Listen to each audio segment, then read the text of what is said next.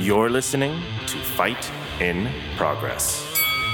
With your hosts and stress coaches, founder of Under the Shield, Susan Simmons, and Tom the Bomb dot com.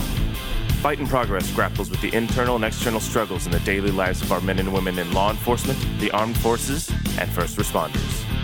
Tackling the tough topics and supporting those who support us.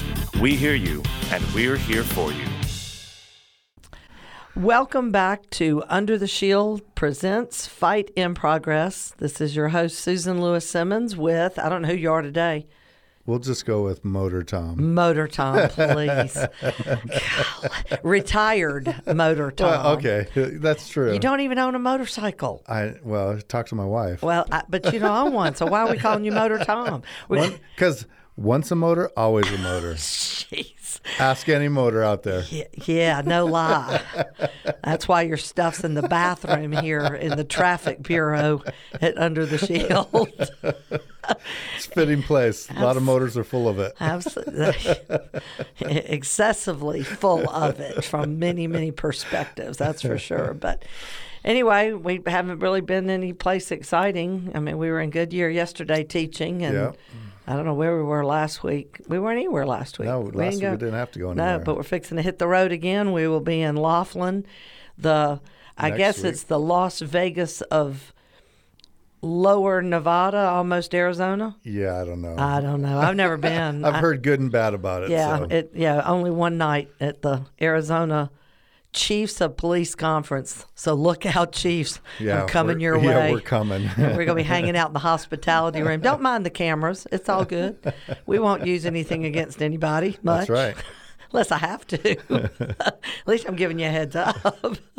Yeah, we'll be there. And then the whole next week we're in San California. Diego and Yuma yeah. teaching the amazing warriors and heroes of the Border Patrol. That's right. One of our favorite groups to go back to. We've been with them now several times, and um, what an honor it is to go back down there and see how we can help. We're here in packed classes in San yeah. Diego, and I think Yuma will be also. Oh, I'm sure it will be. It's always a fun time with them. But today we have uh, kind of one of our favorites because he's got a dog with him. That's a, right. A German Shepherd. I'm a little biased to German Shepherds. Yeah, I am too now. I should have brought Heidi in here. She should have come and, no, she'd have barked the whole yeah. time. She'd have been stroking out. She's so rotten. Um, but anyway, uh, you actually and Tracy found this guest for us. So yeah, Tracy was online, and I don't remember what. It was a cop-related site that she was on, and she saw a picture of Joker. Love that all, name. You know, had the cone on, had a feeding tube down his oh, nose. That's not good. And oh, it yeah. was not looking good at all. And so yeah. Tracy read the story, and she's like, hmm, we need to reach out. So she reached out, and we got in touch with Joker's handler, uh-huh. who is uh, Deputy Eduardo Choate. From Tennessee, from Bradley County. Oh, my, my part of the world. God's yes, country. Sir. God's country. The South. The real South. People out here don't understand that talk of the South. They'll tell me they're from Yuma or somewhere on the border, and I'm, that ain't the South. People. Now, now uh, every, they got to come here in the mountains. That's right. I'm sorry, Eduardo, but your your accent just does not sound like from the South. Yeah, I know, I know. So that that that's because, like I said earlier, uh, I, I happened to grow up in, in Brazil. My family moved there from Texas when I was two years old. So I picked up this Portuguese accent, and now it's turning to a Portuguese uh, Southern accent. There you go. Are you at least from the southern part of Portugal or Brazil?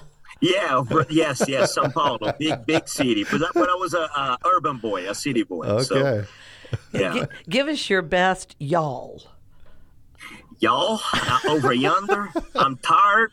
I don't know if I'm talking about the car tire or I'm tired. I don't know. They're both the same here.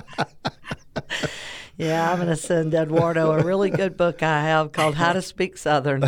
I've got three or four copies of it. I'm going to send one to him so he can learn what his wife's talking about because she's from Alabama. I don't know what she says yeah, half of the time. Is she, yeah. is she at least a Roll Tide fan? Yep. Hallelujah. Exactly. Oh, we're exactly. family. We're family. My house, right now, my house, you don't want to come to my house on game day. Yeah. That's how it is at Susan's house. Is it? Yeah, oh, it's yeah. bad. It's the whole family. If you don't have a shirt, you're not allowed in. It's kind of like that stuff. Yeah, yeah. Every tag in front of the car has to be a Roll Tide tag. Yeah, yeah. Smart lady. You guys I, are hardcore fans, that's for sure. Absolutely. Yeah. And the dog got outfits. You know how it is. They paint the nails. I go in there, the dog got Roll Tide nails. I'm like, what is happening?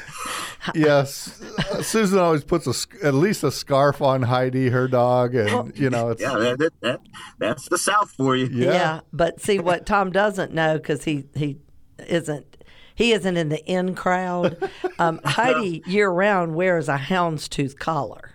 That's true. I, really? Yes, and the houndstooth collar, you know, is a Bear Bryant thing because he wore the hat yes. that was houndstooth. Yeah, so she so has. You do it year round. Yes. Yeah. Oh, yeah. Wow. The collar, just the collar.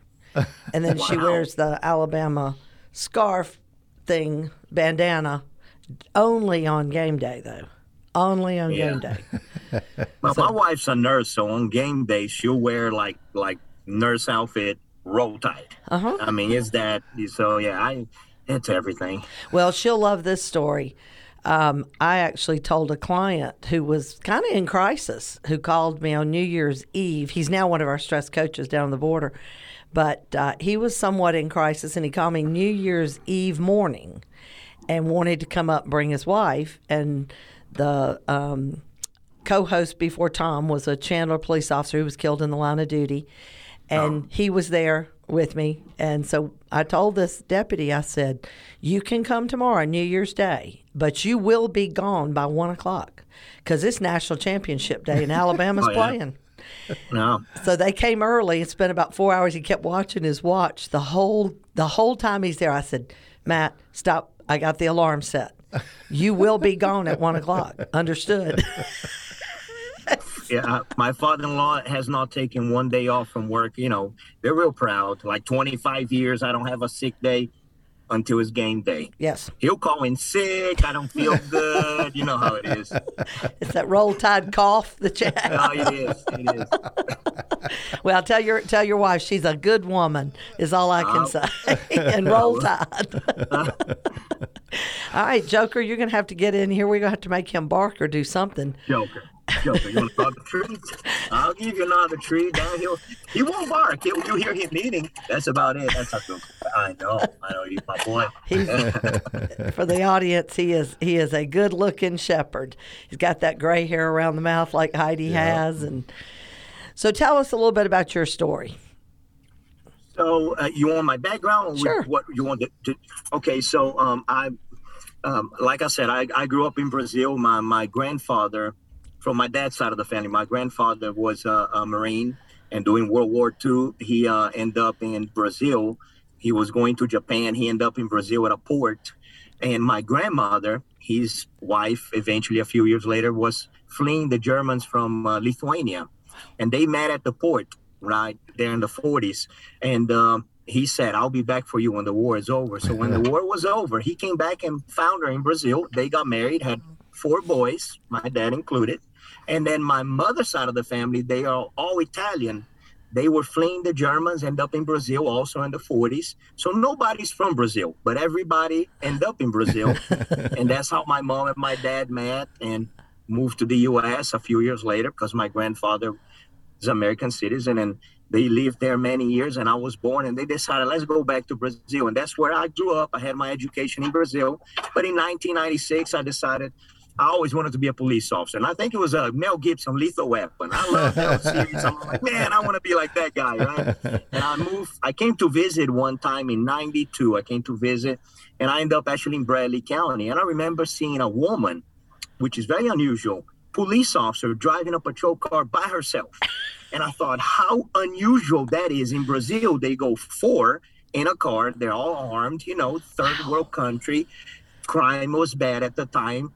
And I thought, unbelievable that a woman, she she must be really bad. Because for her stroke car, I thought, you know what, I want to come back. And so in nineteen ninety-six, I came back to Bradley County, uh, joined Cleveland State Community College here, which is a college in town that offers different courses. But I didn't know that they had a police academy at the Cleveland State Police uh, uh, um, um, Community College. They actually do all the police academy for this area. Uh, I immediately switch. I'm like, ah, I don't know about this whole computer programming and making two hundred dollars an hour. I don't know about that. Ah, this police officer thing. So I ended up joining that and met several friends that I have till this day. And I thought, I'm going to go with this. And that's how I got in law enforcement. And very first two years that I was in, um, I met a, uh, one of our officers that was notorious in the area for doing drug and addiction and that kind of stuff. And I thought, wow, this would be amazing to be able to do canine and SWAT and be a detective, a drug detective. You know, the dream of every cop, you know, I'm going to be on SWAT, I'm going to have a dog, and I'm going to be a detective. Well, within two years, I was able to do the dog and the drug detective, and they put me on I seventy-five because I had Spanish as a background and Portuguese. So next thing I know, I'm on I seventy-five just stopping cars. They're coming from Arizona, from Texas, from the border, from New York. And next thing I know, I'm getting five kilos of cocaine, twenty pounds of methamphetamine, a million dollar traffic stop in currency, and that kind of stuff. So I started building myself a name within that interdiction world and just went from there. I, I loved it. I done it for five, six years. And I heard about a contract in Afghanistan after nine eleven where they were looking for people with different skills mm-hmm. to go work overseas in Afghanistan for um, the State Department.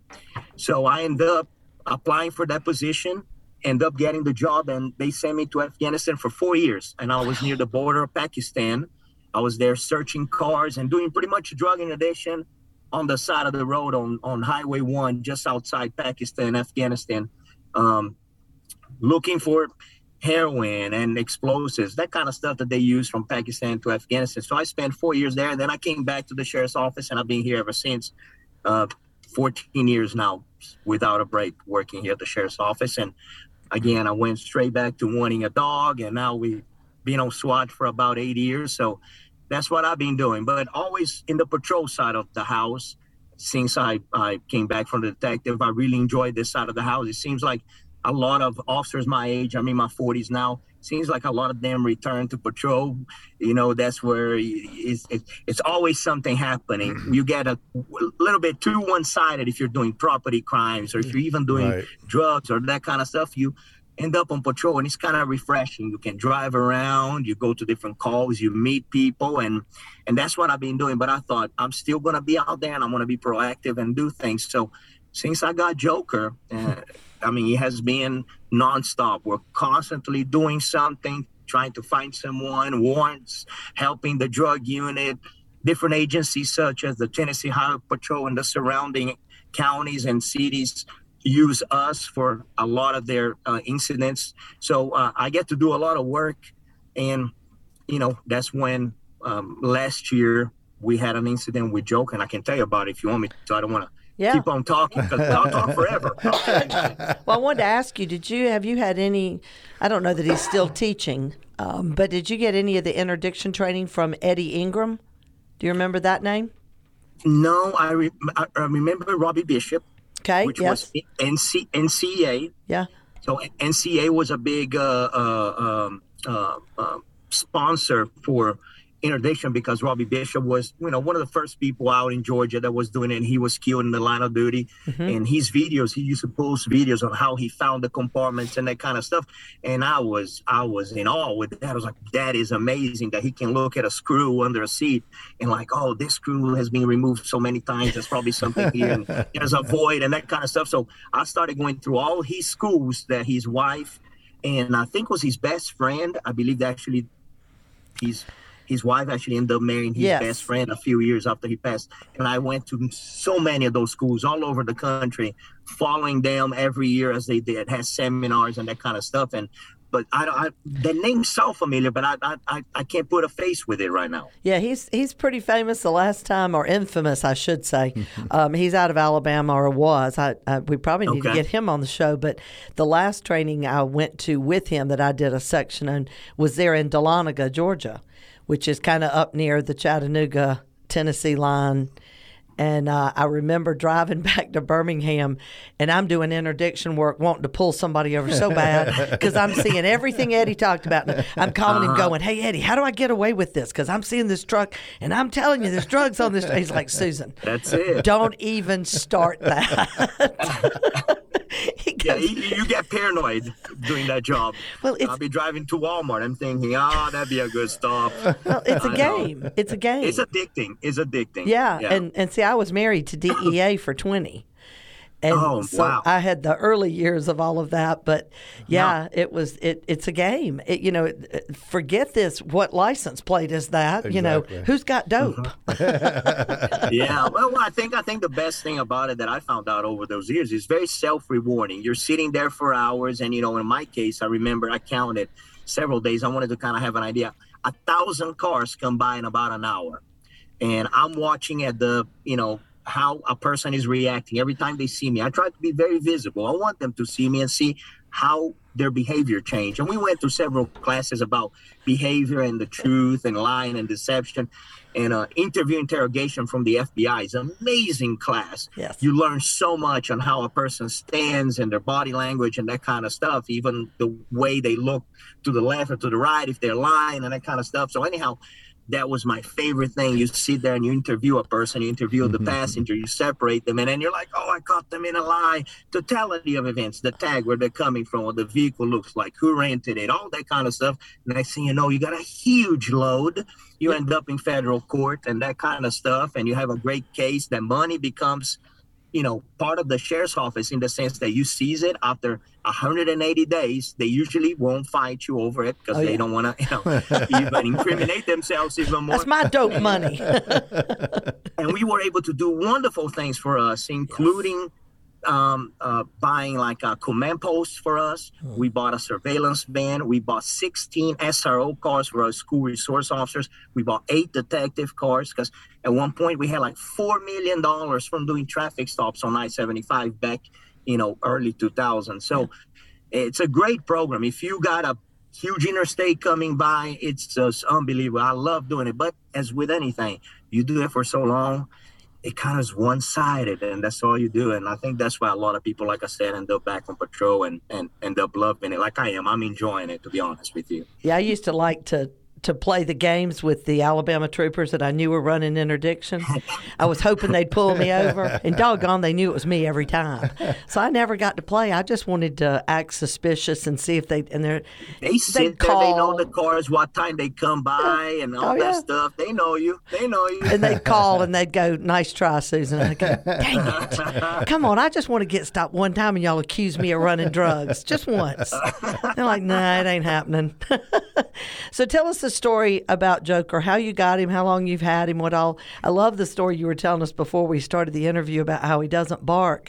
And I'm having so, visions of y'all yeah, coming so, up on SWAT know, things, sneaking up, and yeah. some bad guy turning around and going, oh, shit. There's a dog. So our department decided to go back many, many years ago, maybe twenty years ago, before I had a canine. The department stopped using all-purpose dogs, the apprehension dog, the tracking dog. They would only use Uh, uh, narcotics dogs. And that's what I was using on the interstate for all those years. Well, then they decided, you know what, with times and the things that's happening and that kind of stuff, we're going to try out getting an all-purpose dog. And I was like, that is amazing. I always wanted to have an all-purpose dog. So they sent us to a place called Cobra Canine. It's just uh, south of Knoxville.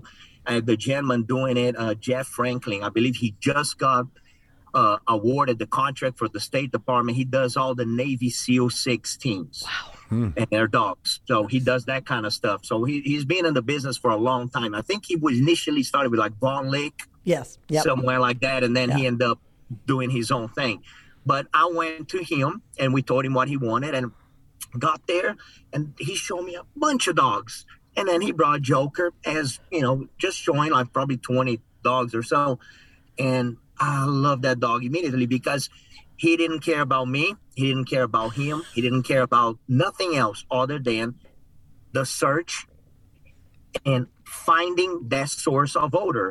And once he found it on his own, nobody even told him anything. I mean, he's alert, and the way that he was, I was like, whoa. But he had a growth on his back paw. And he he even dismissed it. He said, ah, you know, you got out this dog and this dog. And I'm like, no, I mean, I do drug dogs for a long time. I know when a dog has the drive, that dog has the drive. Well, if something happens, you know, if you really want this dog, maybe we can fix his paw later on. Anyhow, long story, I end up getting Joker, bring him home. And immediately I realized this dog, you know, when he was in country, maybe two weeks when I got him, he came from Holland. And uh, I've probably never seen slick floors or a swimming pool or kids or anything, you know. So you could tell he's there, there was an adaptation with him. But he already came with the name Joker. And I realized why. I mean, he's just a goofball. This dog's a goofball. But the minute that you command him to do something, he switches, which, you know, is not very likely in the dog world that you have a dog that sometimes can go from being aggressive and, and, and very dominant to suddenly being passive and being a pet type. And that's what he did. He completely changed his behavior at home. And then when I would put him to work, and I was like, wow, this dog is going to be great. So as with anything, he's a rookie officer. So am I when it comes to patrol uh, dog, all-purpose dog.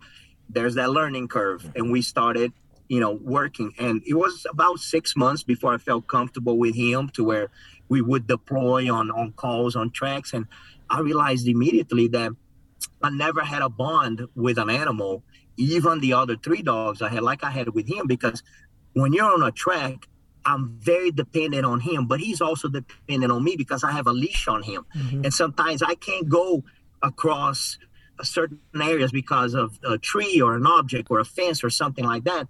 So he would let me know that we're off track.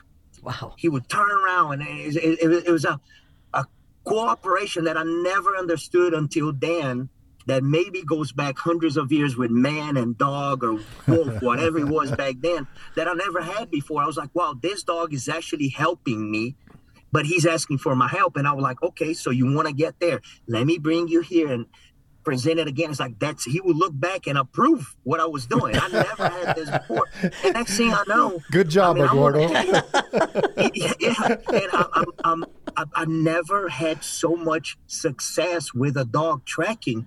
It, it is just unbelievable. Once you put him on a track, he, we actually got that wild thing that dogs have to hunt and prey and go in the wild and look for, you know, whatever food they want to eat, whatever animal. We got that out of him and taught him to really, hey, look at the disturbance on the ground, look at this smell, what's in the air, and take me to the source of it.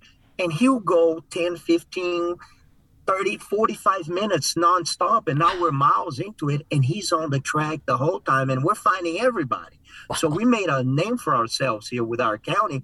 I mean, we have over one hundred tracks that he has found people. That's a lot. Wow. A lot. That don't may not sound like a no, lot. It no, that's, that's a lot. lot okay? Yes.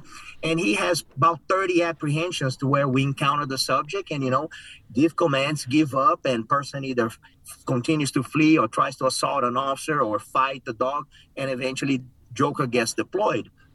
So he's amazing at this. So what started to happen in Bradley County, we're so close to Chattanooga, in Chattanooga, in the last few years, we had an issue, um, a gang problem. Mm. So the gang started really being predominant in that area, especially in the housing projects and that kind of stuff. So what they started doing is they come to Bradley County because we're a smaller county and a lot of subdivisions and people, a lot of people that work in Chattanooga move to Bradley County. It's about twenty miles outside the city. Okay. Because it's nice, it's calmer, and that kind of stuff. Well, they come at night in their vehicles, and usually it's a stolen vehicle. Actually, every single time, really, it's a stolen vehicle. And um, they come five, six deep in a car, and most of them are career criminals, but they're young. And the reason is the gangs, and I'm sure you know this, the gangs started using the young kids that live there in the housing, offering them, you know, from women to drugs to money and rank within the gangs if they go do robberies, thefts, steal cars, bring guns to them, and do the drive-by shootings and actually murder people. So all this fourteen all the way to seventeen-year-old kids know, hey, if we get caught, more than likely, okay, right here You're going to go home with mom and dad. We won't be able to keep you in jail yeah. for more than a few days. And, and unfortunately, that's the ju- juvenile system that we have here in Tennessee. Since they done a reform back in twenty eighteen, they wanted to really help the kids and encourage kids to go to school. So they lower all the laws and things for juveniles. So now we have a problem where we don't hold them anymore. We release them to the parents. So they found out, the gangs found out, listen, we'll send the kids. Mm-hmm. They'll do all the work, bring us the money, the guns, and, you know, we'll pay them little, and, and that's it. Anyhow, it started happening so often that we wake up in the morning, you know, I come in at seven o'clock in the morning if I'm working day shift, and next thing I know, we got twenty burglaries, thirty burglaries in a neighborhood where they broke into vehicles, stole a few vehicles, guns. You know, here in Tennessee, you know, it, this is Tennessee, I'm sure she can tell you. Oh, yeah. Everybody got a gun. Oh, Two, yeah. Three in a car. I'll have one here, one there, one in the visor. I mean, you know. Yep. So they know that. they And they even said, they said, Cleveland is like our Walmart for guns. We just go open a door and there'll be a gun in a car. Unlocked in a driveway. So that's what started happening. So we became notorious for them coming over here. Well, the problem is, if you end up finding them in the middle of the night doing that, they're going to be armed. Mm-hmm. They committed robberies before, done drive-by shootings. They don't care about you, the citizens, safety, and they'll shoot at you. They'll run from you. They'll wreck. They'll fight you, whatever it is to get away, because they get also, you know, hey, if they got away, mm-hmm. the gangs are like, oh, you're going to go up in rank now. You know, you're even more notorious within the system. So it started happening too often. I got in um, several incidents where I about got shot or mm-hmm. shot someone. But on this one particular night, um, I'm with Joker working, and a uh, call comes out of a, a several individuals with masks going through a, a neighborhood, breaking into cars. And this time they're actually breaking the windows of the cars, which is kind of unusual. Usually they go for unlocked cars because they don't want to give up, you know, that they're doing this in the middle of the night. They're just breaking windows of every car they can find. And um, first officer that pulled up encountered them, and he almost got run over. He tries to, they tried to run him over on a stolen Jeep. And uh, it was those Jeeps that got the, the, the bad truck in the back of it. It's a four-door Jeep. And it was six six individuals. There were eight weapons between the six individuals in the car. And they took off, and a chase began, and I encountered them, and, and we went down I seventy-five towards Chattanooga, as a matter of fact. But right before Chattanooga, they jump off of an exit, exit twenty here in Bradley County, and I'm chasing them. I'm trying to keep my space because from previous instances and what we know, you know, you got to be careful. They may shoot. They might do that stuff. And um, they end up in the back of a dealership that the back lot of it hits a large wooded area.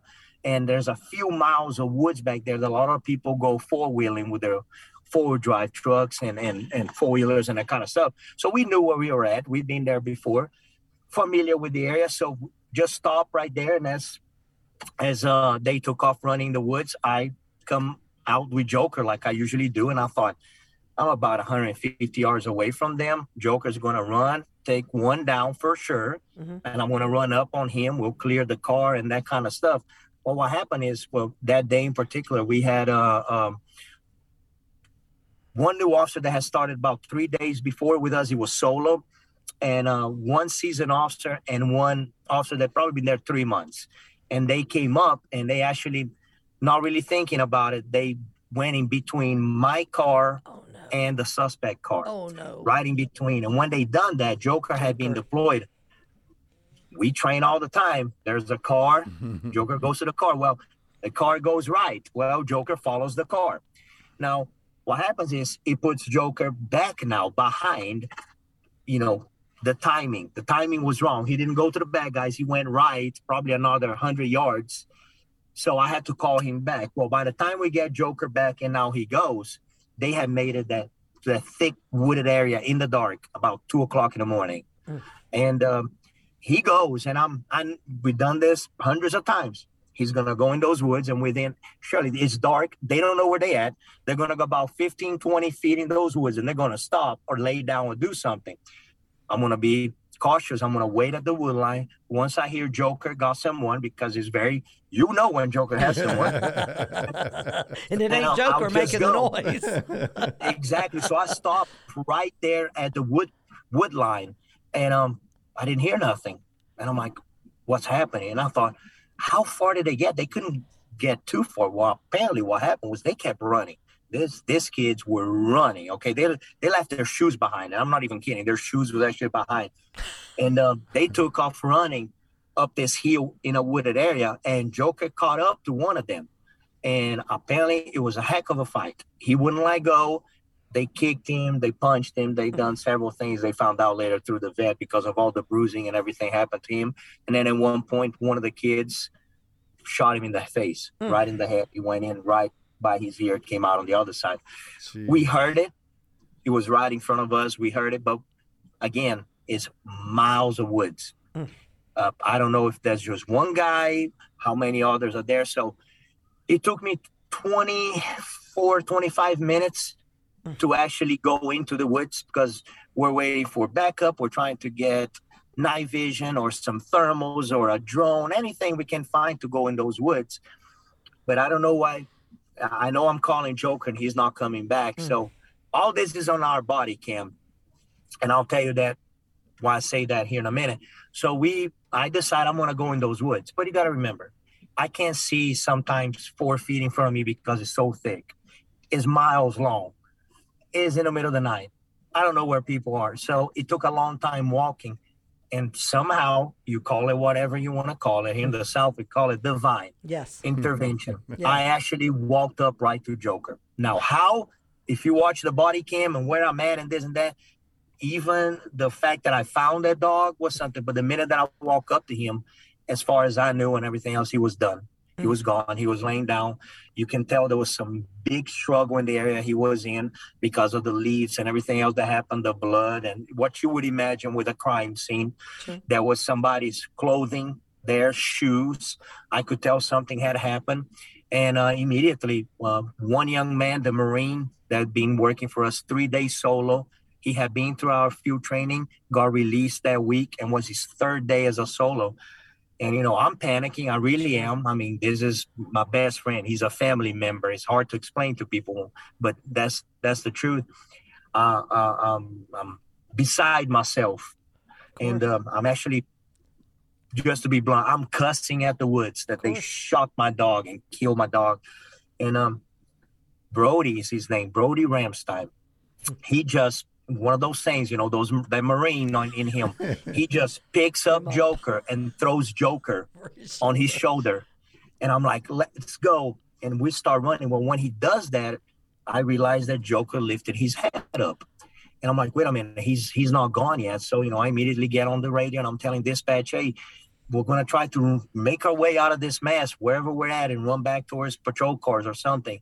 And we're running and I have a flashlight behind Brody. And Brody got Joker, but, you know, there's so much blood already that was on the ground and what was coming from from Joker at that time on the back of, of, of the deputy. And I didn't think that would be anything that we could do. We end up getting him down to a patrol car. One of our officers that, as a matter of fact, I love this. He was involved in a, in a serious accident with injuries while on duty a few years back. So he's very cautious about driving. Well, he's the one that pulls up and has now the task of driving us to Chattanooga because at that point at two a.m. in Cleveland, there are no vets open. Wow.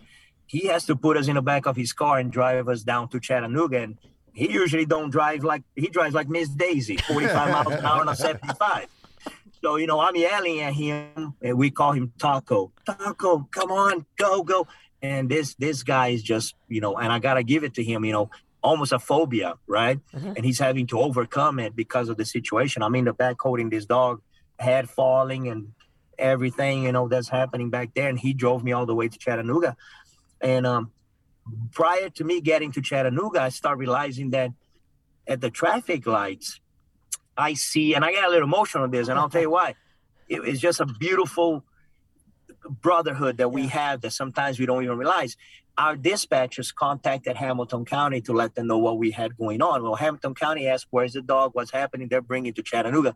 They made a decision to get every available emergency unit in the area and block all the lights for us. Awesome. So as we're going through Chattanooga in the city, every intersection is blocked. Wow. And I choke up a little bit because, guys, you have to yeah. understand oh, where yeah. I'm at. Absolutely. I'm holding my buddy here in the back, bleeding to death, yep. and I'm seeing all these officers holding traffic and everything else for me to get to the hospital with this dog quicker. So, I mean, it was an amazing sight to see. When I get there, there was about four or five uh, officers from two different agencies waiting to get the dog out and roll him inside. Wow. And we done that, put him inside.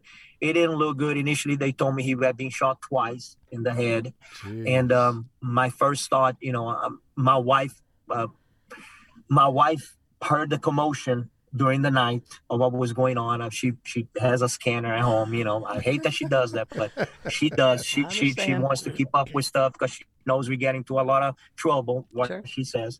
And um, she was actually driving there, so she was pulling in.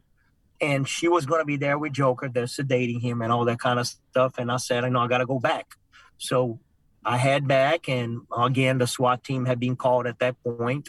We go in the woods. And by the time we get in the woods and start tracking them, they had come out on the next street over a few miles down where it comes out on another road, broke into a car and stole actually two cars. One had a weapon and took off towards Chattanooga. So we actually didn't catch them that night. Did you have another and, canine there also yes. tracking now?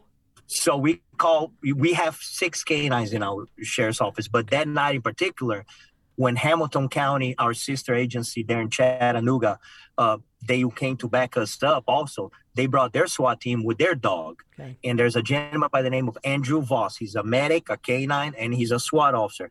He has one of the best tracking dogs in that area. And he brought his dog, so we went tracking with his dog for the suspect. But we located the house where they stole the vehicle, went in, and then the people realized, oh, our car's missing. And then we found out they were gone. But next morning, they were able to find the stolen vehicle and capture all six kids and that kind of stuff. But Joker, they told me that night, you know, um, I don't know the terminology, but Is is is uh, I'm I'm I'm assuming it has to do with the volume of blood that a canine has, and for a shepherd, it's supposed to be between forty-eight and fifty something. If you if they give you a number, that's the amount of blood. Well, Joker was like at sixteen. Oh, geez. So he had lost a lot of blood, and uh, they said at thirteen, you pretty much, you know, well, they couldn't contain the bleeding because he had internal bleeding, and you cannot put a dog to sleep to do anything when there's not enough blood in their body, the volume of blood. So they couldn't even put him down and do anything for him. Wow. It was a matter of waiting. And they said, if he makes it, this is a Wednesday, if he can make it in about five days and his blood start, Jeez. you know, there was nothing they could do for him. Man. And, and other than maybe some pain meds and that kind of stuff. So that was heartbreaking. Sure. Uh, and not even an M R I, nothing, but they could tell the, the damage that, that occurred. And he couldn't stand up. He would fall on his side. And obviously they had to put a, uh, a feeding tube on him. They had to tape his mouth and his jaw because it was completely apart and falling. And then put a cone. And then they put a catheter. And we would have to feed them, uh, you know, as much as we could. But it was very little. It was syringes with soft food that is made yeah. specifically for feeding tube, and trying to do that stuff. It went on for about five days. But I remember that morning, you know, I went right back. Once we didn't locate the guys, I went right back to the vet, talked to them.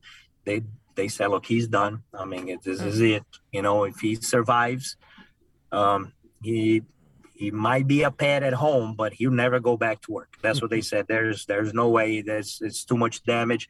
You can see he falls down, his eyes, his hearing, you know, everything is done. Man. I said, I understand. I just want him to make it. You know, I mean, he's, he's a part of our family. He said, well, we'll try our best, but let's see what happens. So by Monday, I go back every day and they say, listen, he's still not getting better. Uh, we might have to make some decisions of either putting him down or, you know, in the near future, if we wait, if there's some healing, maybe he can, you know, not be on a feeding tube. What's the quality of life of a working dog or any dog really, but especially a working dog that all he knows is movement and being right. out, being on a feeding tube. I mean, that, that wouldn't be fair. It'd be selfish of, of us doing it. But, you know, my selfish side was saying, you know, I'll keep him on a feeding tube. Absolutely. But I won't do it. It was the thought of it.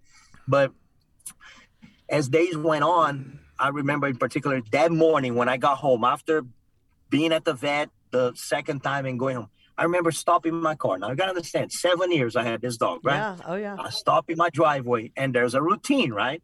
There's a routine. You put it in park, and the first thing I'm going to do, I'm going to, hey, Joker, let's go see Mama.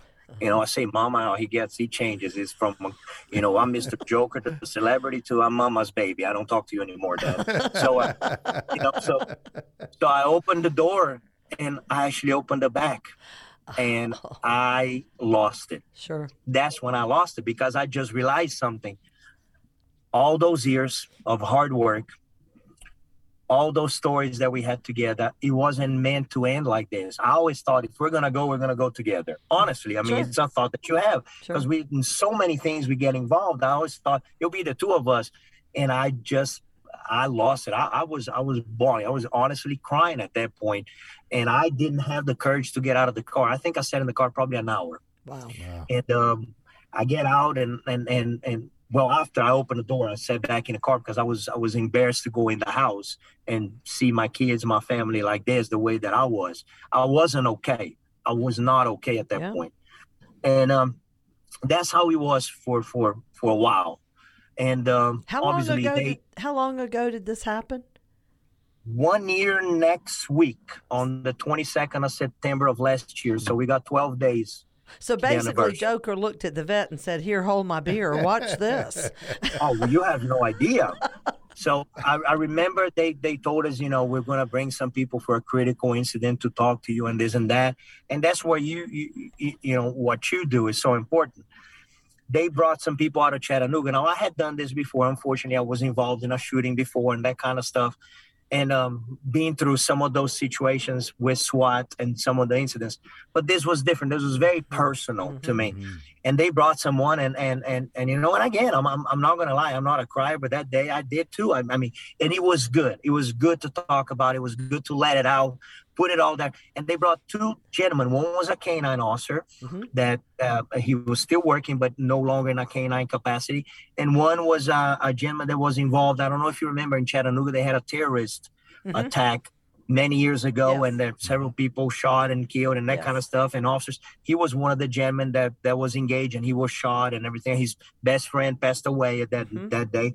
So, and they came and talked to us, and it was wonderful, yep. wonderful to have people that, you learn, did you go through this? Did you feel this? How did your family feel? Did you, were you upset at your wife? Sure. Were you upset at your kids? Were you upset at your neighbor? For no reason. Yeah. Or like, how, you know, and it was so wonderful to talk that because I was like, okay, that's what I'm feeling. And then he teaches you a way to cope with it. Mm-hmm. Here's some things you can do. Here's some people you can call. Here's my number. Call me. And man, it was good for my marriage. It was good for my relationship with my kids. It was good for my relationship with my coworkers because I was ill. I was ill with some of them because they weren't supposed to cut me off and take my dog. And my dog was supposed to be in front of me when it all happened, you know, and then that kind of stuff. And you got to let go and you got to understand. And so that's why when you guys reached out, I thought, I even told, I told my spouse, I said, that is so wonderful that they do this because it, there's not many people that that's willing to do that and put their feelings out there and talk to people and, and help. So yeah. for me, it was tremendous that it helped. And he continued. I talked to them a few more times and this and that. Good. And over the weeks that went by, um, Joker didn't necessarily get better in the sense that, you know, no healing, but the bleeding stopped. Mm-hmm. And they said, look, in about eight to twelve weeks, we'll do an M R I and see what the healing looks like. Well, they did, and they said, look, it's not looking good. Um, there's no healing. And uh, it's probably, we're going to do one in another six, eight weeks. If there's no healing, you're going to have to make a decision because, you know, here, I, I, I'll tell you this, to give you an example. I would come home. I, I had to go back to patrol, obviously, sure. right? I had went back to patrol, and now I'm alone in a car, which oh. I haven't been alone in a car for years. I, I, I talk to him when somebody cuts me off. I'm like, did you see this lady from the club? I mean, you know, now I got nobody. Did you see the mom just called, and she's mad at me because I didn't bring flowers? That kind of stuff. So, you know, I have a relationship with the dog. He's uh, oh, yeah. I, I, I confide in him. Sure. So suddenly I don't have that and, and, and, and all that stuff. And they keep telling me he doesn't look good, but I'm having to go home because every few hours, every four hours, you got to feed him.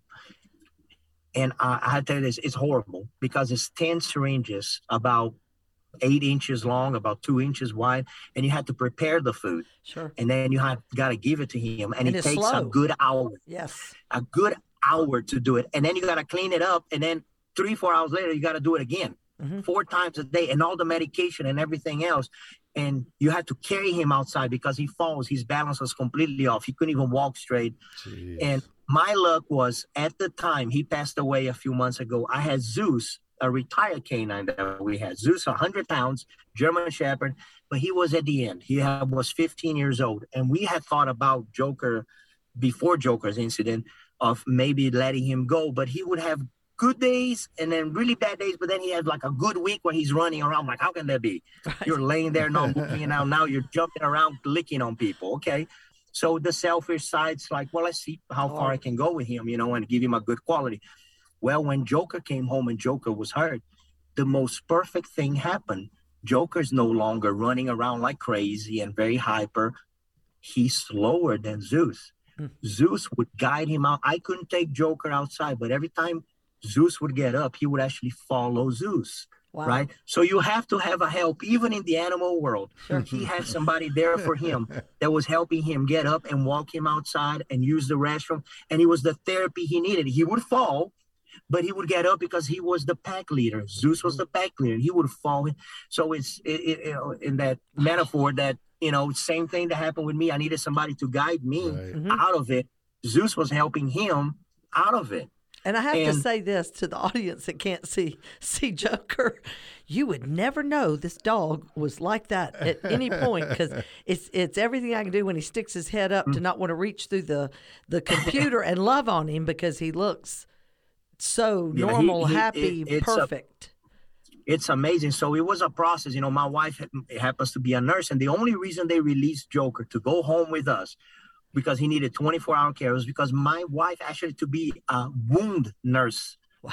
care. She done the care. So she's used to all the stuff and how to do it, how to clean it up. So he, they said, look, instead of him be, being inside a cage twenty-three and a half hours a day, and we come here, and because he can't go out, they can't take care of him. And right. a vet, you know, he sure. stays in a crate. Why don't you take him home if you're telling me you can do it? So we had a, a schedule of who was going to do what.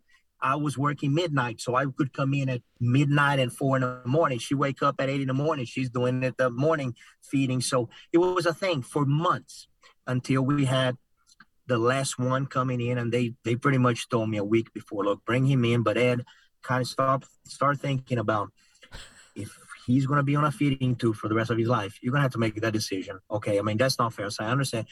If If he has a little bit of healing and maybe he can eat some food, we can amputate his bottom jaw. And apparently that's very common. They amputate the bottom jaw, and maybe he can eat soft food for the rest of his life and have a good quality of life. Now, he's going to look funny, but, you know, they'll amputate the bottom jaw. I said, look, if that's what it takes, that's fine too, you know, but but I just don't want him to suffer. And they're like, okay.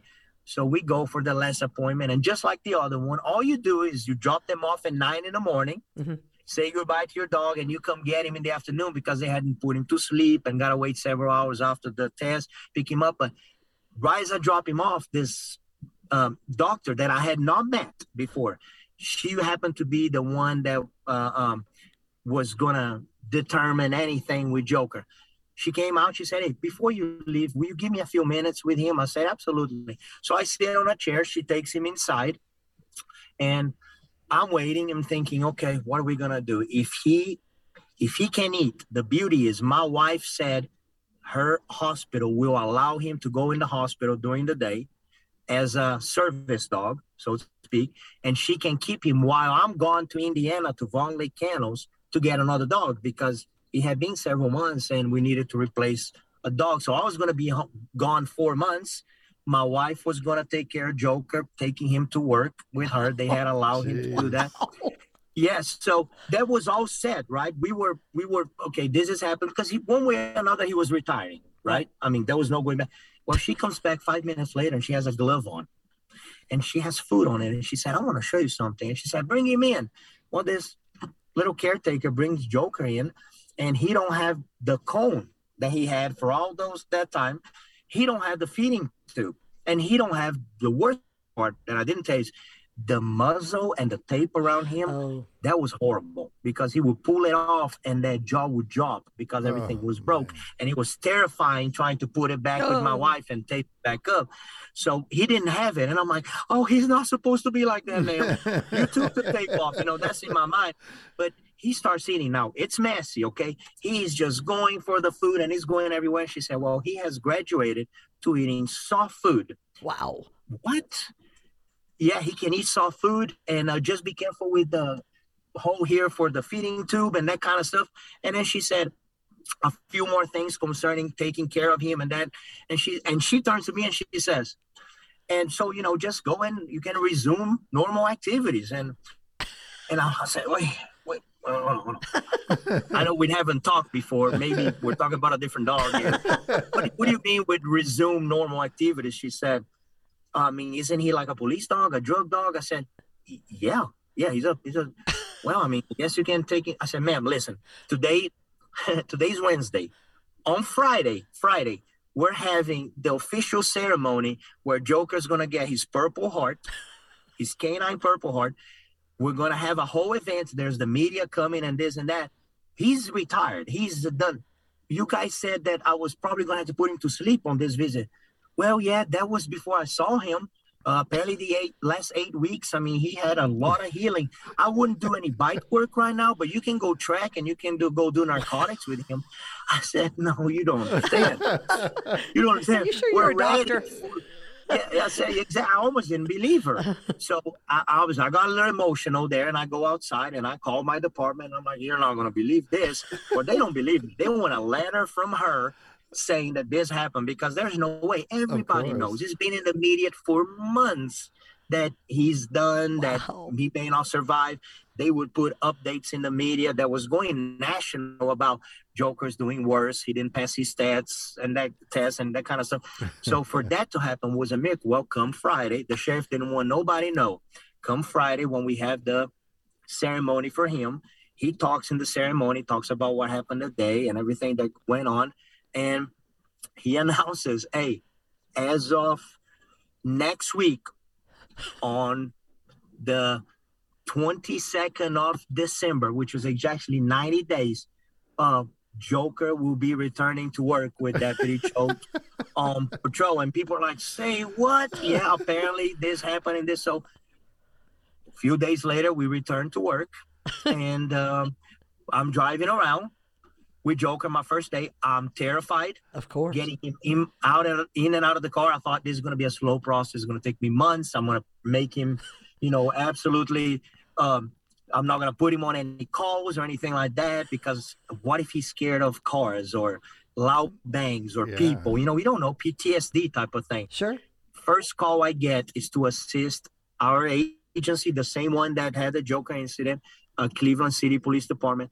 They just had a vehicle flee and wreck at Exit twenty. Oh, no. In the same same place. Oh, my gosh. Same place where Joker got shot, and they had a bunch of people flee the car into the oh, woods. Oh, no. Uh. So it's also on body cam. So I'm driving there, and I'm going, what in the what are the odds of me on my first day of my first call with this dog on ninety days, September twenty-second, December twenty-second, jeez. ninety days later, I'm back with this dog, and I pull up, and they tell me, hey, I don't know what happened. I don't know if this is a stolen vehicle, but a bunch of people left. There's some people hurt out here that are going to have to go to the hospital. Can you find these people? And I'm like, I don't, you know, I don't know.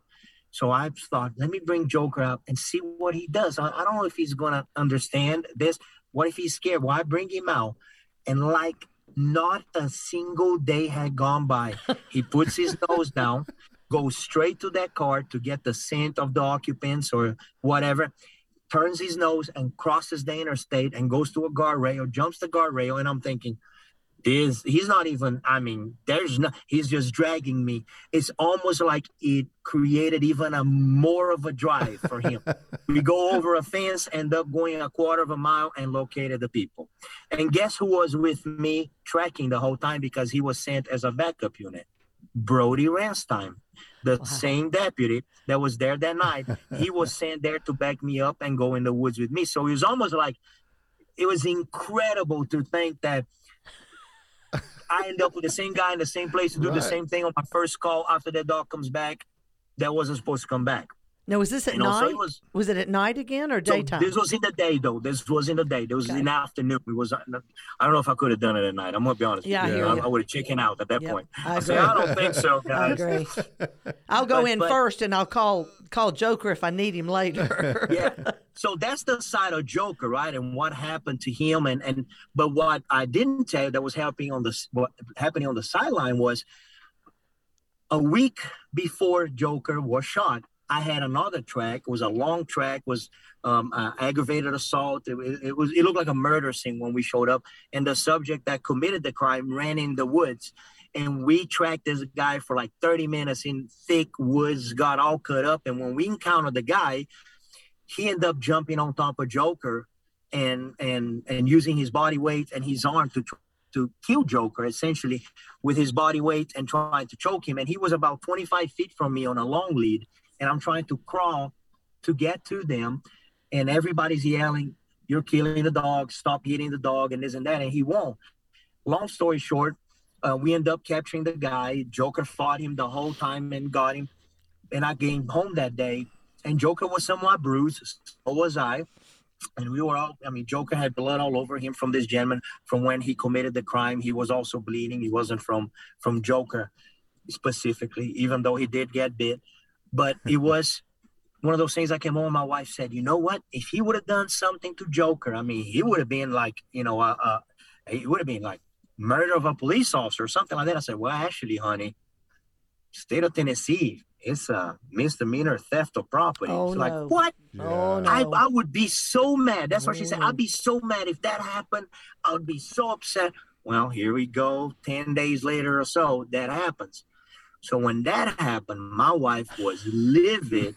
She went hunting. The fact that we with this a misdemeanor, theft of property here in the state of Tennessee. But what I what started to happen was my son, he's only seventeen, but he does what they call dual enrollment. He goes to high school, but he is actually been in, in college for two years doing a dual enrollment. That way, some of these kids, when they finish high school, they actually have a two-year associate's degree. Okay. And he's his own criminal justice. He happens to be doing criminal justice class in his room on a Zoom meeting because of the whole COVID thing going on. And I hear him from, this is about five days after Joker was shot, five, six days, maybe a little bit longer. I hear him over there listening to someone talking about gangs and cribs and bloods and that kind of stuff. And I open the door and he kind of signals to me and says, hey, Dad, hold on, I'm on a meeting, but you can't come in. And I walk in and his professor, not knowing, okay, my son never told anybody that he was anything to do with Joker, that I was a police officer. He never told anybody in his class. His professor, which happens to be a Chattanooga retired police officer, is telling everybody on the Zoom meeting from college class about the Joker incident and the gangs in Chattanooga.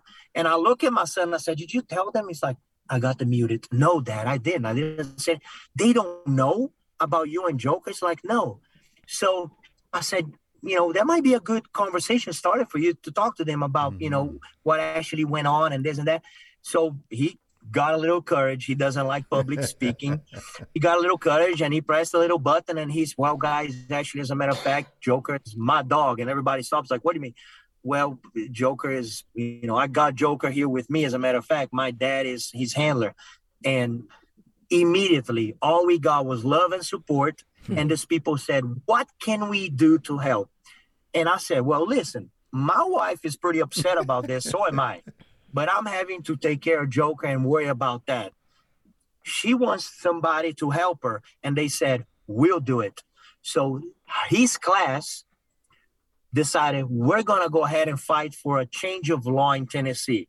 So they started putting events where people go sign a petition on change dot org and put stuff and call different agencies and sheriff's associations and the D A's office.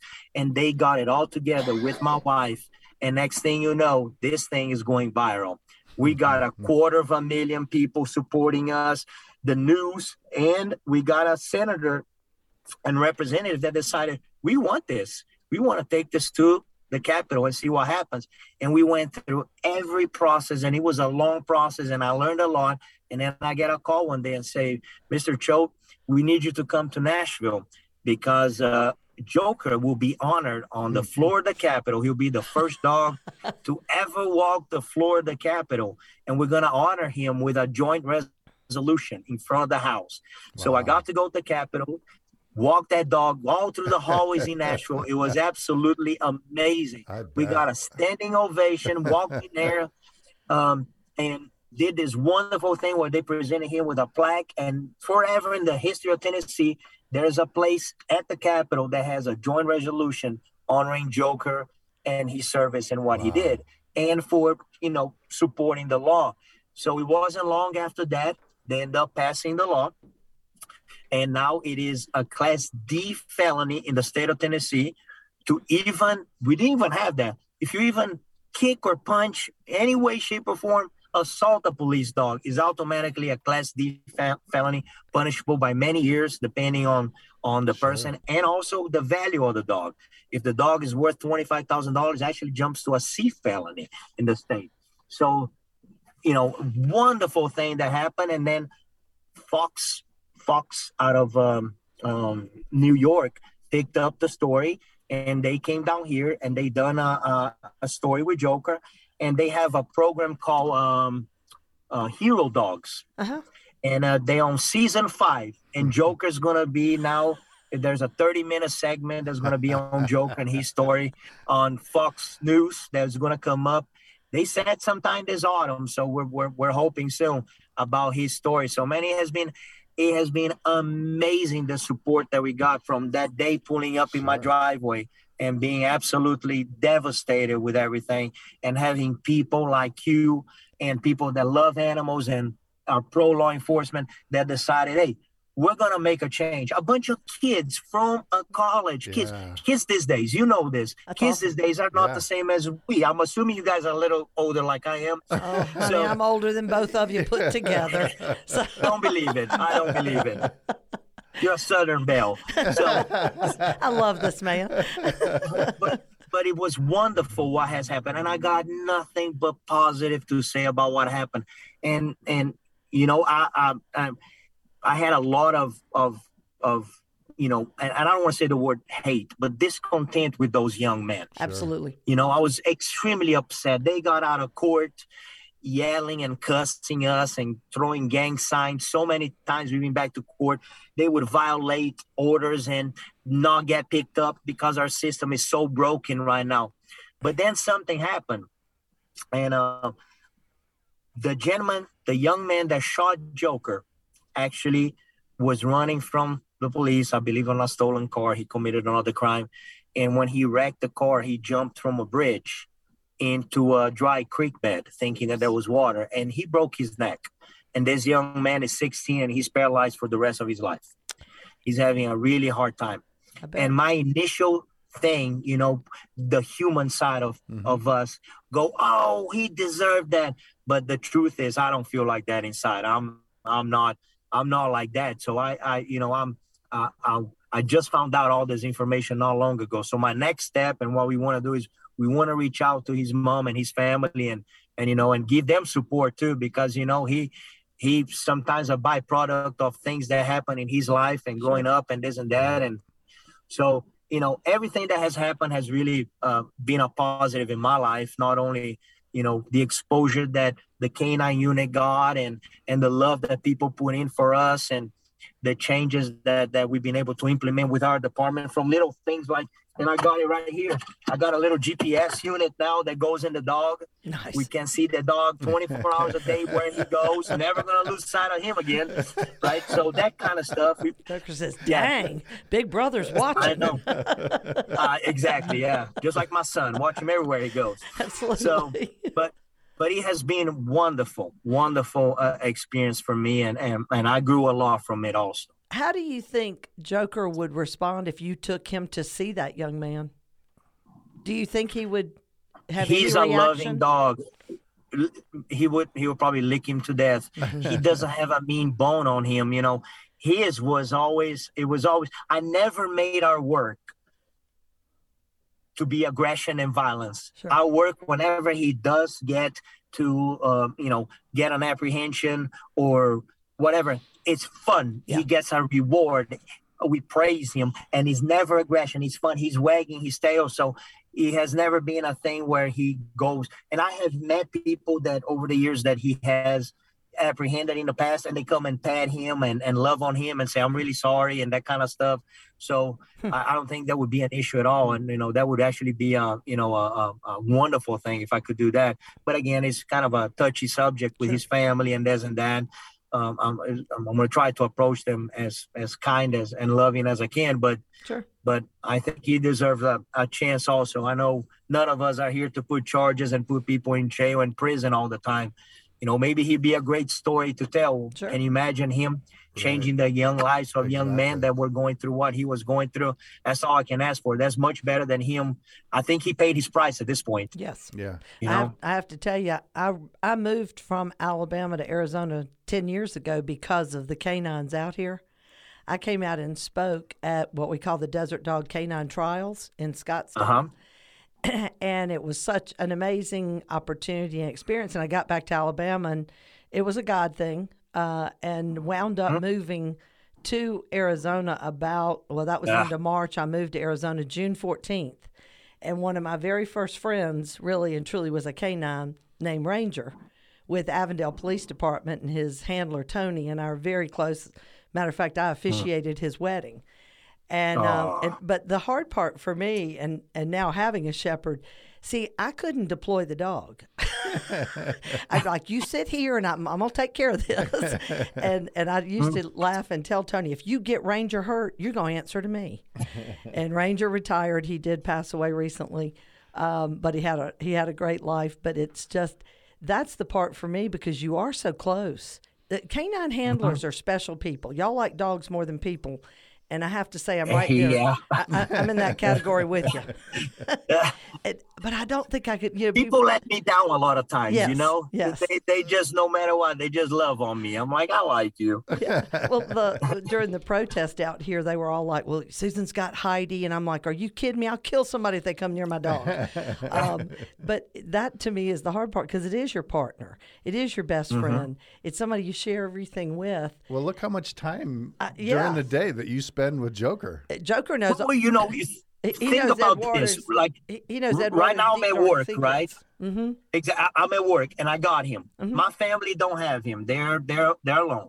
I come home. I'm away from work. I'm with my family, but I still have him. Right. It's twenty-four hours a day. Yeah. You're sure. never alone. So you imagine if you had your pet with you. At work, everywhere right. you are. I go to the restroom and he follows me. Oh, yeah. Oh, yeah. At yeah. work, at work. So what I'm saying is, is, is a bond that, like I said, I never had a bond like this yeah. with an animal. It's almost like a marriage, you mm-hmm. know, and he reads my personality. He knows when I'm upset, when I'm not. It's it's it's incredible. And anything that happens to him is absolutely devastating. You know, oh, it's yeah. difficult to cope with. Sure. Now, I have to ask you, yes. So that last appointment with the vet, the, the lady vet, uh-huh. you know, when she brings Joker back into the room and she's feeding him, you said that it's a mess, his jaw's all messed up. And he goes back to work just a few days later. So how was his jaw? What did they no, do no, to him? So, so, so I, I, when he was eating, because he had been taped with up. that, taped uh, uh, uh, exactly, taped up with the muzzle, right? So that's the first time he's getting to move the jaw. So his timing, trying oh. to chew the food, was a mess. I mean, he's he's chewing it, but it's falling off his mouth. And I'm like, boy, he his timing is horrible. You know, I try to throw a little treat to him, and he hits him in the head because the mouth open in time. You know, and, and that's what it was. And that took a long time. Oh, and again, okay. she said, try not to use him for any bite, bite work, work or anything yeah. like that. And that's what we did. It, it was months until we realized he's getting back on the on the bite sleeve. He's getting back on his toys and okay. and and tug board and that kind of stuff. So it took it took several months. Right. Now he's back. I think ever since he's been back, he already apprehended four people. Wow. For me, yeah. So he's doing that again also. Yeah. Any yeah. fallout from the the shots to the brain? Yeah. Any. So I thought initially that his vision was going to be bad, his hearing and all the stuff. I mean, he was right by the year. And he went all the way across. Jeez. The only thing, and you had to really look closely. So on his jaw, you know, a dog's jaw, you know, you've got upper and lower. Um, they're about the same size. A little bit, the lower jaw is a little bit back, farther mm-hmm. back. His jaw is about an inch farther back, the bottom jaw, than he was. Wow. And that's because that bone never grew the same way. And it was just about impossible to keep it steady in the position you needed to for the bone growth to be right. perfect. So his bottom jaw is definitely um, a little bit shorter. You really have to look at it. Mm-hmm. Only when somebody tells you, when I tell people like, oh, I see what you mean. I didn't notice it earlier. So he's a little buck teeth. That's what it is. You know, he got, he got that. He's perfect for Tennessee here where I'm at. Perfect. You know, he's. And I assume during all that time that his mouth is taped shut and the yes. muscles on, you're having to keep him really cool and really calm oh, because he, was he can't horrible. Pant. So five, five minutes was the most we could go outside and do anything. And then I would have to wet his mouth with a syringe with water every so often, but constantly giving him water throughout the day. Even between the four-hour feedings, uh-huh. you had to be there every hour and give him water because they need a lot of water. So it was, it was, it, oh, being honest with you. But not being able to pant. Oh, you know, that's how a dog no, cools and, and, themselves. Exact, exact. Wow. I'm glad you said that. I'm glad you know that because people don't understand how important that is for a dog. Yes. Right? And how he couldn't do that. And that was, you know, one of the issues they had with him long-term if nothing could be done for him also, and having to be on a feeding tube. They said the most you're ever going to get is five minutes outside, and he's got to go sit Jeez. Inside. Well, he had different plans, apparently. Yeah, he did. So. What ain't warrior. That right? I say ain't. See that? I say ain't. Look That's Tennessee, ain't it? Yeah. That's on that book, I'm sure. Look at that Southern coming out in this boy from Brazil. Well, I, I tell you, that is quite a story, and I do think I remember hearing about this because anything that comes up in the South, I tend to really tune in because I've trained so many officers, especially in the southeastern region.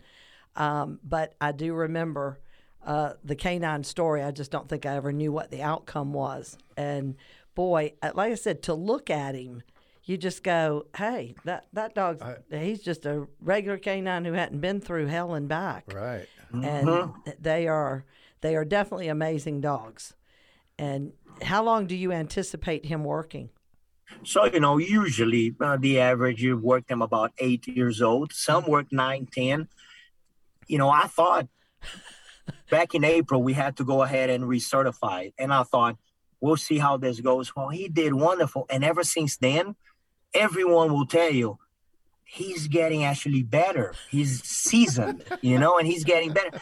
And, and we don't know what to do because uh, he's not showing any signs, any signs. of slowing down or any hip dysplasia, anything that would you would consider, hey, he done his job, is the opposite. He wants out of that front door into this car. If I go get mail, he'll be sitting beside the door of the car. Like, let's go. What are we doing? God forbid I pick up my uniform and my duty belt inside. Oh, that's that done deal. We're going, aren't we? Let's go. So I, I honestly, uh, sorry, something open here. There you go. Um, honestly, think we can probably do another year and a half or so with him if he continues like this. Sure. You know, I'll leave it up to him. I'm not gonna push him. I just, but he's so happy. So how he, much? So he, how much time does he have on the job now? So he came to us when he was about a year something. So six years. Wow. Yeah. And when? How long do you have before you retire? Oh boy. So we're talking about Tennessee, right? Yeah. Where teachers and law enforcement make less than anybody else and had the worst of retirement plans. Yes. Uh, probably at sixty-two, probably, probably around there. Yeah. I was going to so say, he may be planning on waiting for you and he'll go with you when you go. I, you know. Yeah, well, you, you know, I, I I don't do it for the money. I really don't. I do it, I, you know, growing up in a third world country and, and uh, um, seeing everything that we suffered through down there back in the days. And, you know, we didn't have a whole lot with my mom. Uh, growing up, my, my my later years, and uh, being able to come back here and and have this country just provide so much is such a blessing. I thought I'm going to give it back in any way, shape, or form. Money's wonderful. I have three children. I have one daughter that's now in law school. She graduated from college, got four years, and now he's in law school. Another one wants to be a nurse, and my son doing the criminal justice, going to have a associates. I'm very blessed, but I love this job. I love doing this. Uh, uh, money's not everything, and sometimes you get a calling, and I'm sure you know that. Right. You do it because Boy, it's almost I. like a hobby.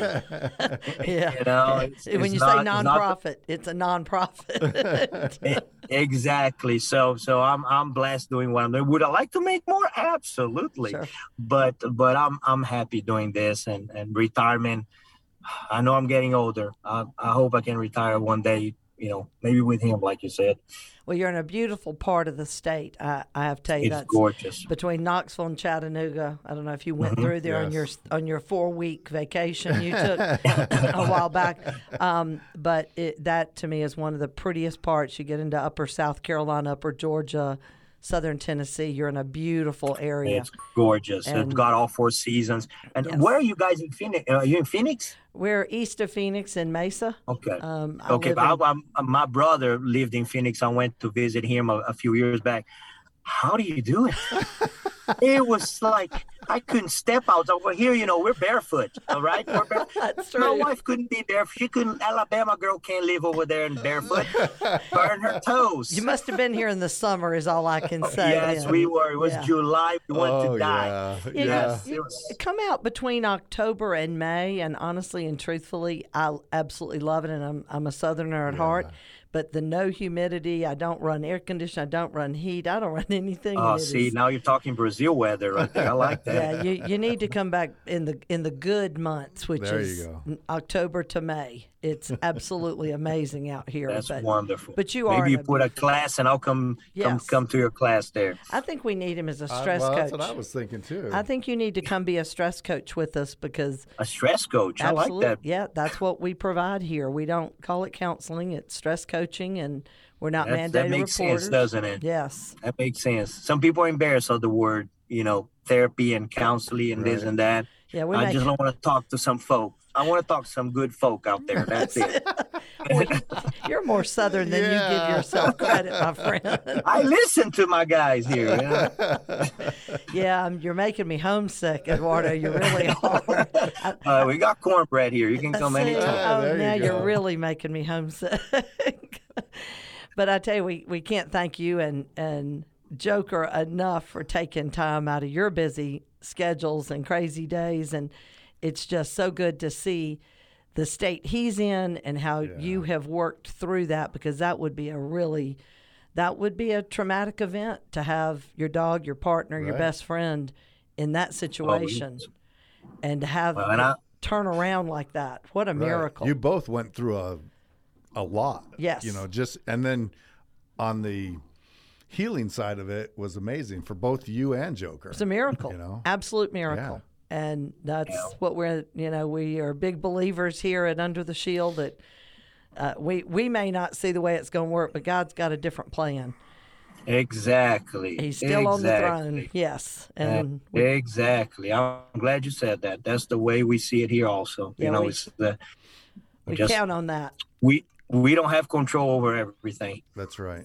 And so Joker needs to get a few more treats today. Oh, yeah, I got a whole bag here. Uh, sponsored by Under the Shield right here. Yeah. we, we will send, we will send, what's his favorite kind, and we'll send him a bag.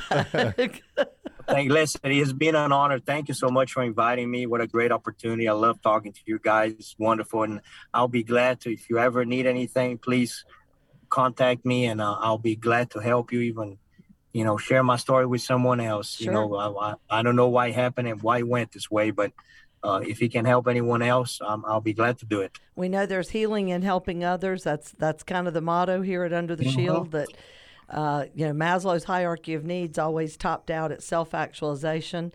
Someone added a new one to the top of transcendence, and that's when you get to a better place, you reach down and help someone else.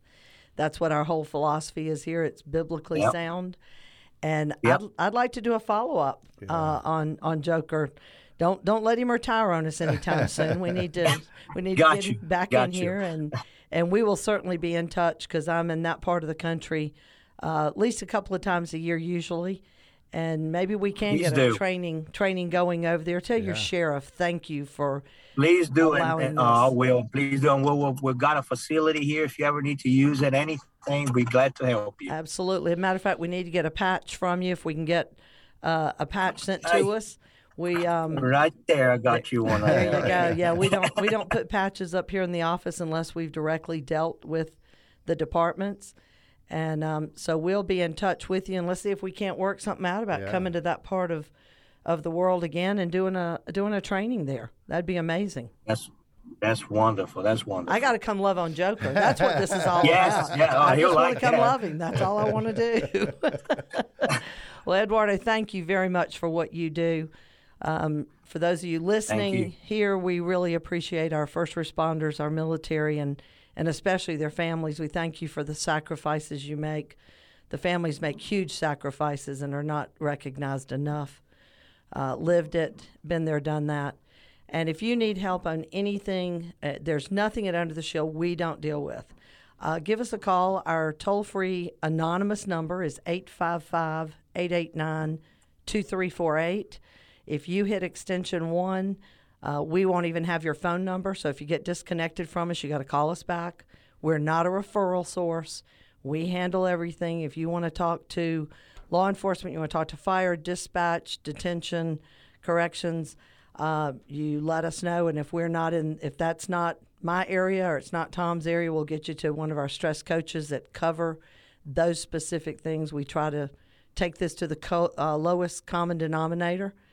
And families, that goes for you as well. We have spouses trained. We have mothers. Uh, our own Chris Farrar that was uh, killed in the line of duty April a year ago. His mom is now one of our stress coaches. She handles all of our fundraising. Uh, Linda will be more than happy to talk to you. It's a it's a difficult play to, place. I'm the mom of a Marine, uh, and that's a unique role in itself also. um, but my cell number, if you want to reach out to me directly, is three three four, three two four, three five seven zero. And my cell phone number is four eight zero, eight six one, six five seven four. And again, thank you for the sacrifices all of you make. Uh, remember, Sunday is the twenty-first anniversary of nine eleven. Uh, please keep N Y P D and all F D N Y and all the families and first responders up there in your prayers. We can never, ever forget that date. No. Ever. Uh, I think this country needs to be reminded of it a little more often. And uh, give us a call here if we can do anything for you. God bless you. God bless your families and this great nation that we live in. Take care and stay safe. See you next week.